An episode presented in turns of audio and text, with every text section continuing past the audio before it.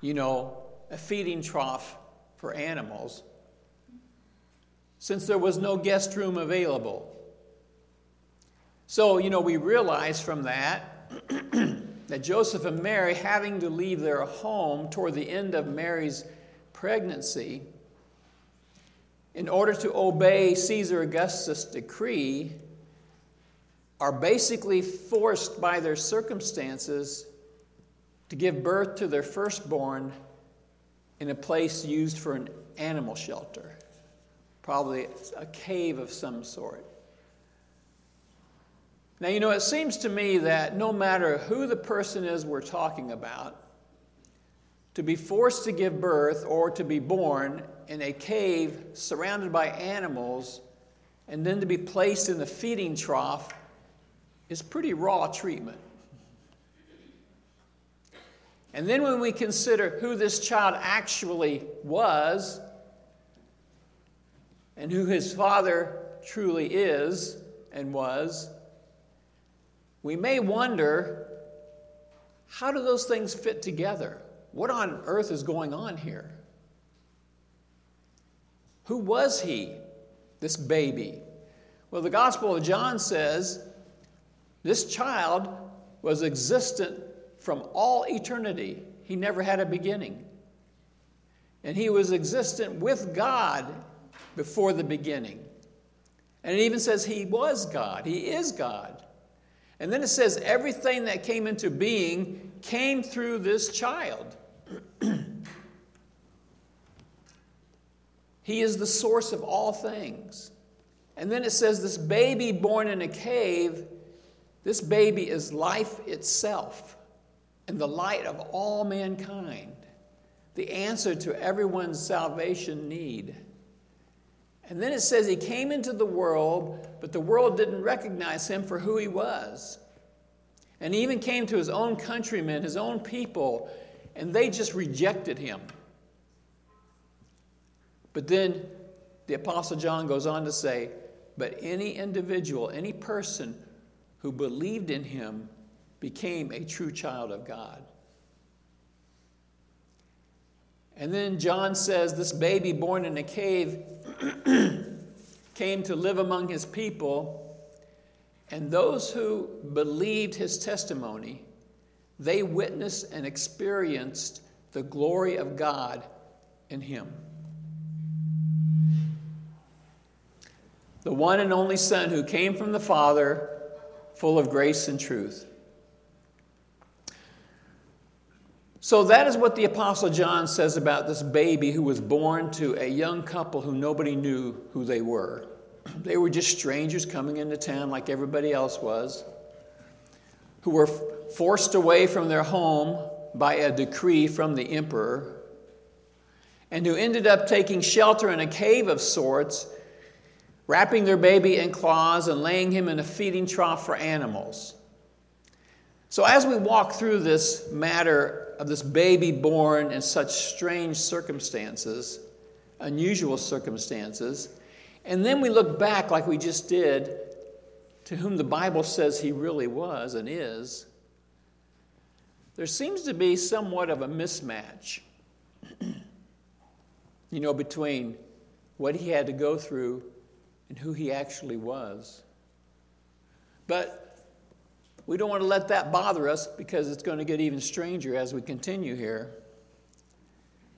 The Gospel of Luke gives us another element concerning this birth. and I'm going to be looking at Luke chapter 2, verses 8 through 20. We're just going to read straight through it, basically.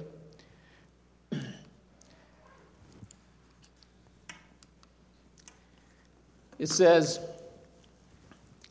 and there were shepherds living out in the fields nearby, keeping watch over their flocks at night.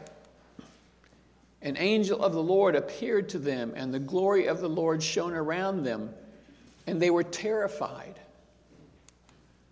But the angel said to them, Do not be afraid. I bring you good news that will cause great joy for all the people. Today in the town of David, a Savior has been born to you. He is the Messiah. That's the long awaited one, the anointed one. He is the Messiah, the Lord. This will be a sign to you. You will find a baby wrapped in cloths and lying in a manger.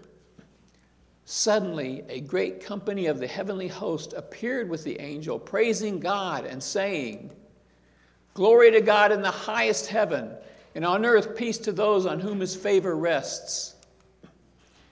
When the angels had left them and gone into heaven, the shepherds said to one another, Let's go to Bethlehem and see this thing that has happened, which the Lord has told us about. So they hurried off and found Mary and Joseph and the baby who was lying in the manger. When they had seen him, they spread the word concerning what had been told about concerning what had been told them about this child. And all who heard it were amazed at what the shepherds said to them. But Mary treasured up all these things and pondered them in her heart. the shepherds returned, glorifying and praising God for all things they had heard and seen, which were just as they had been told.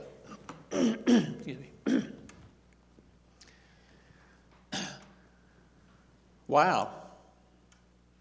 No room for this baby to be born inside a home for people.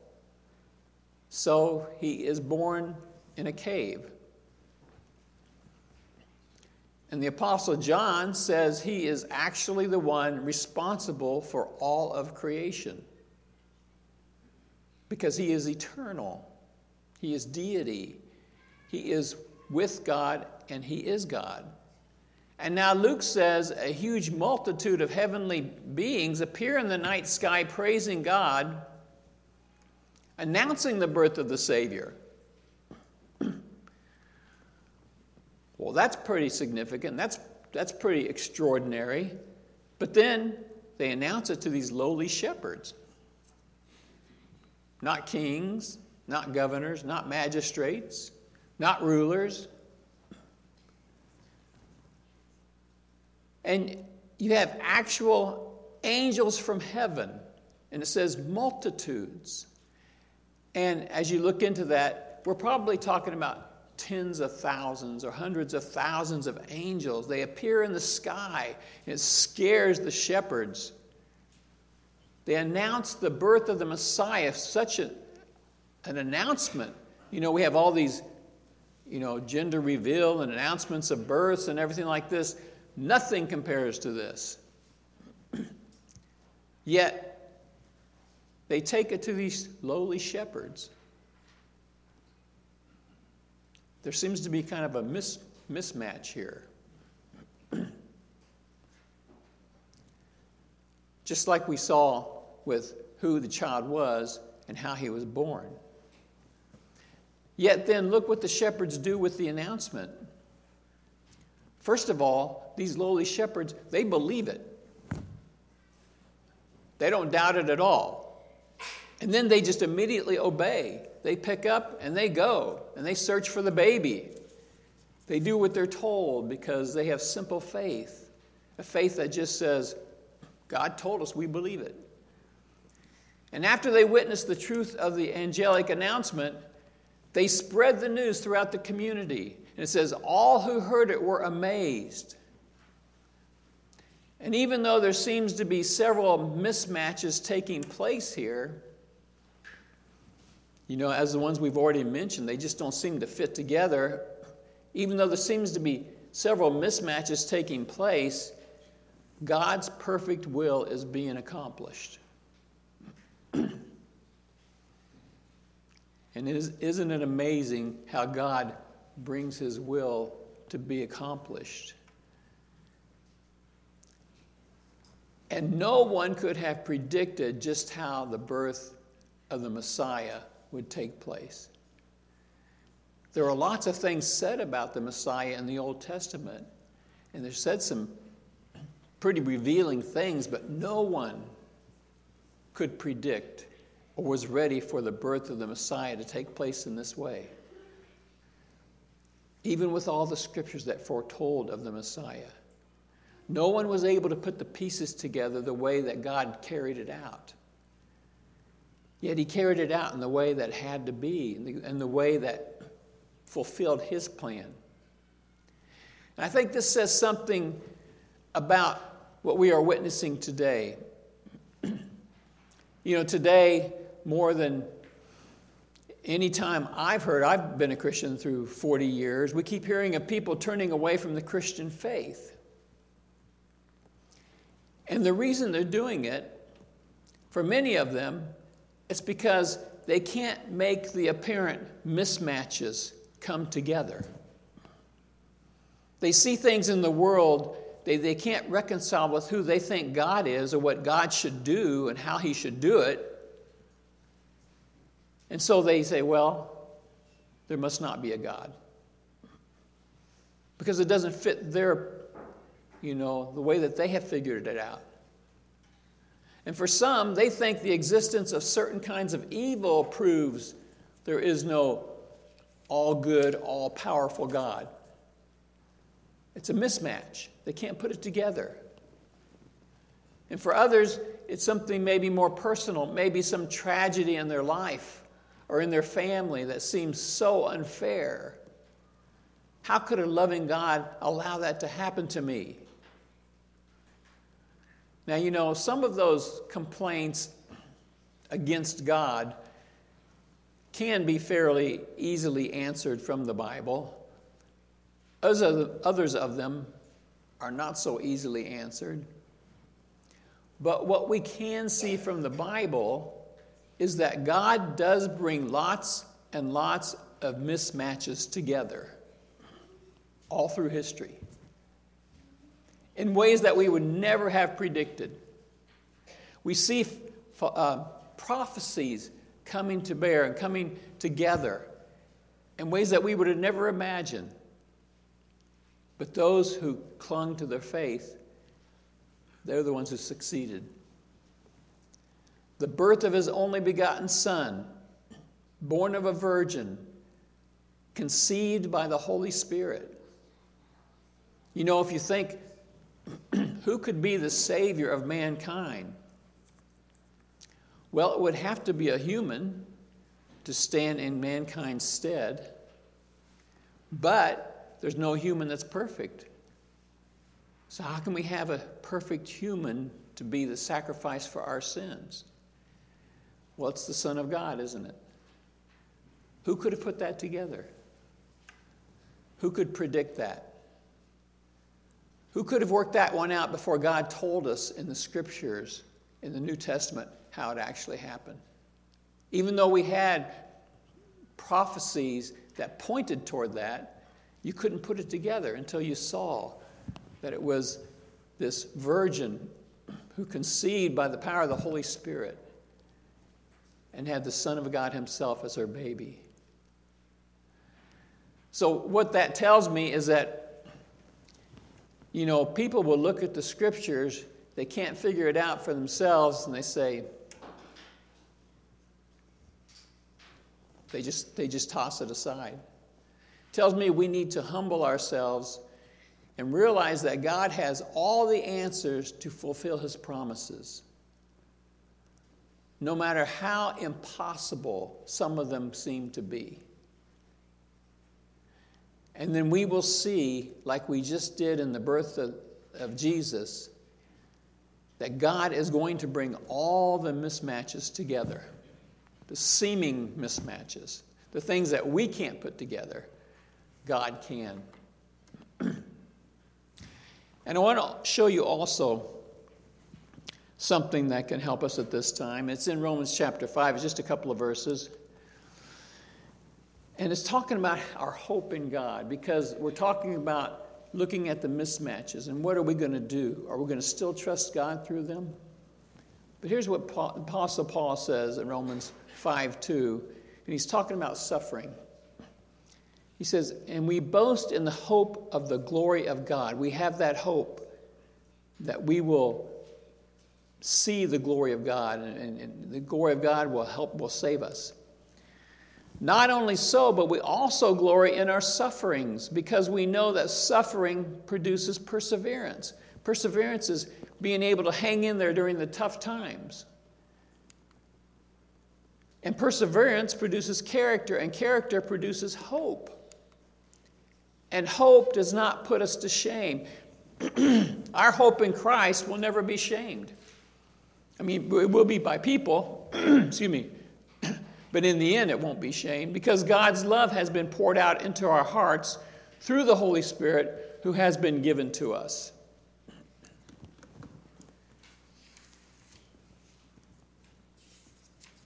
So, our hope, even through the mismatches that we see in our society or even that we see in the scriptures that we can't answer,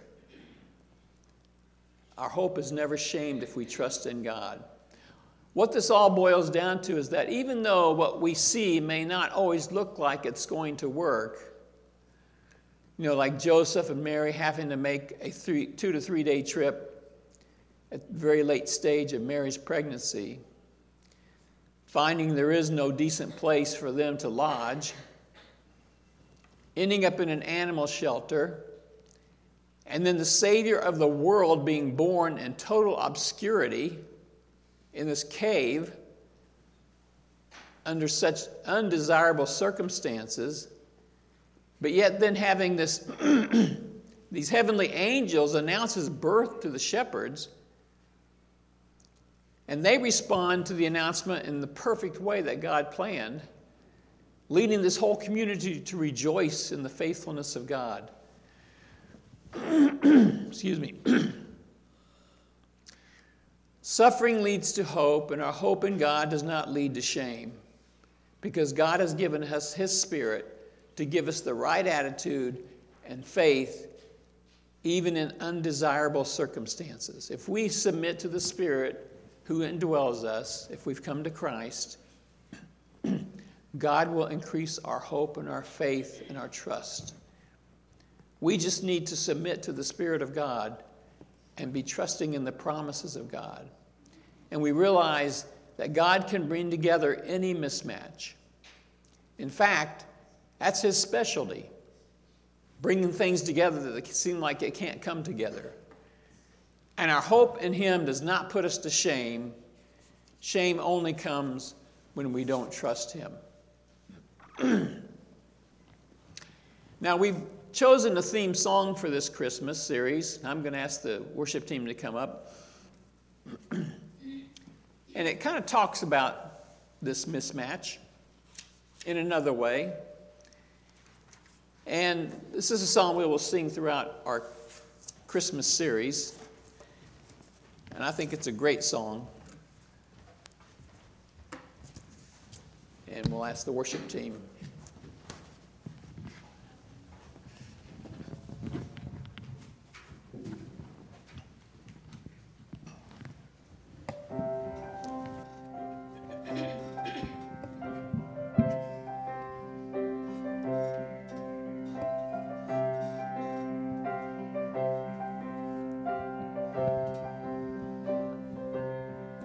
See, the Virgin is delivered in a cold and crowded stall.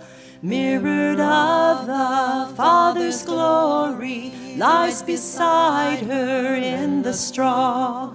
He is mercy's incarnation. Marvel at this miracle. For the Virgin gently holds the glorious impossible.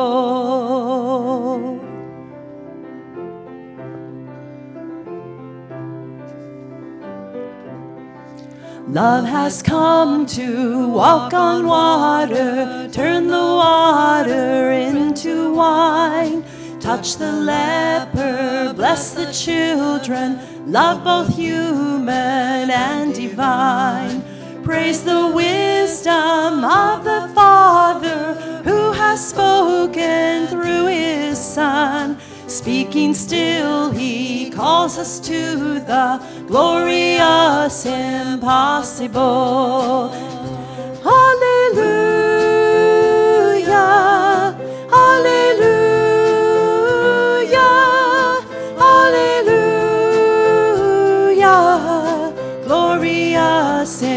Impossible.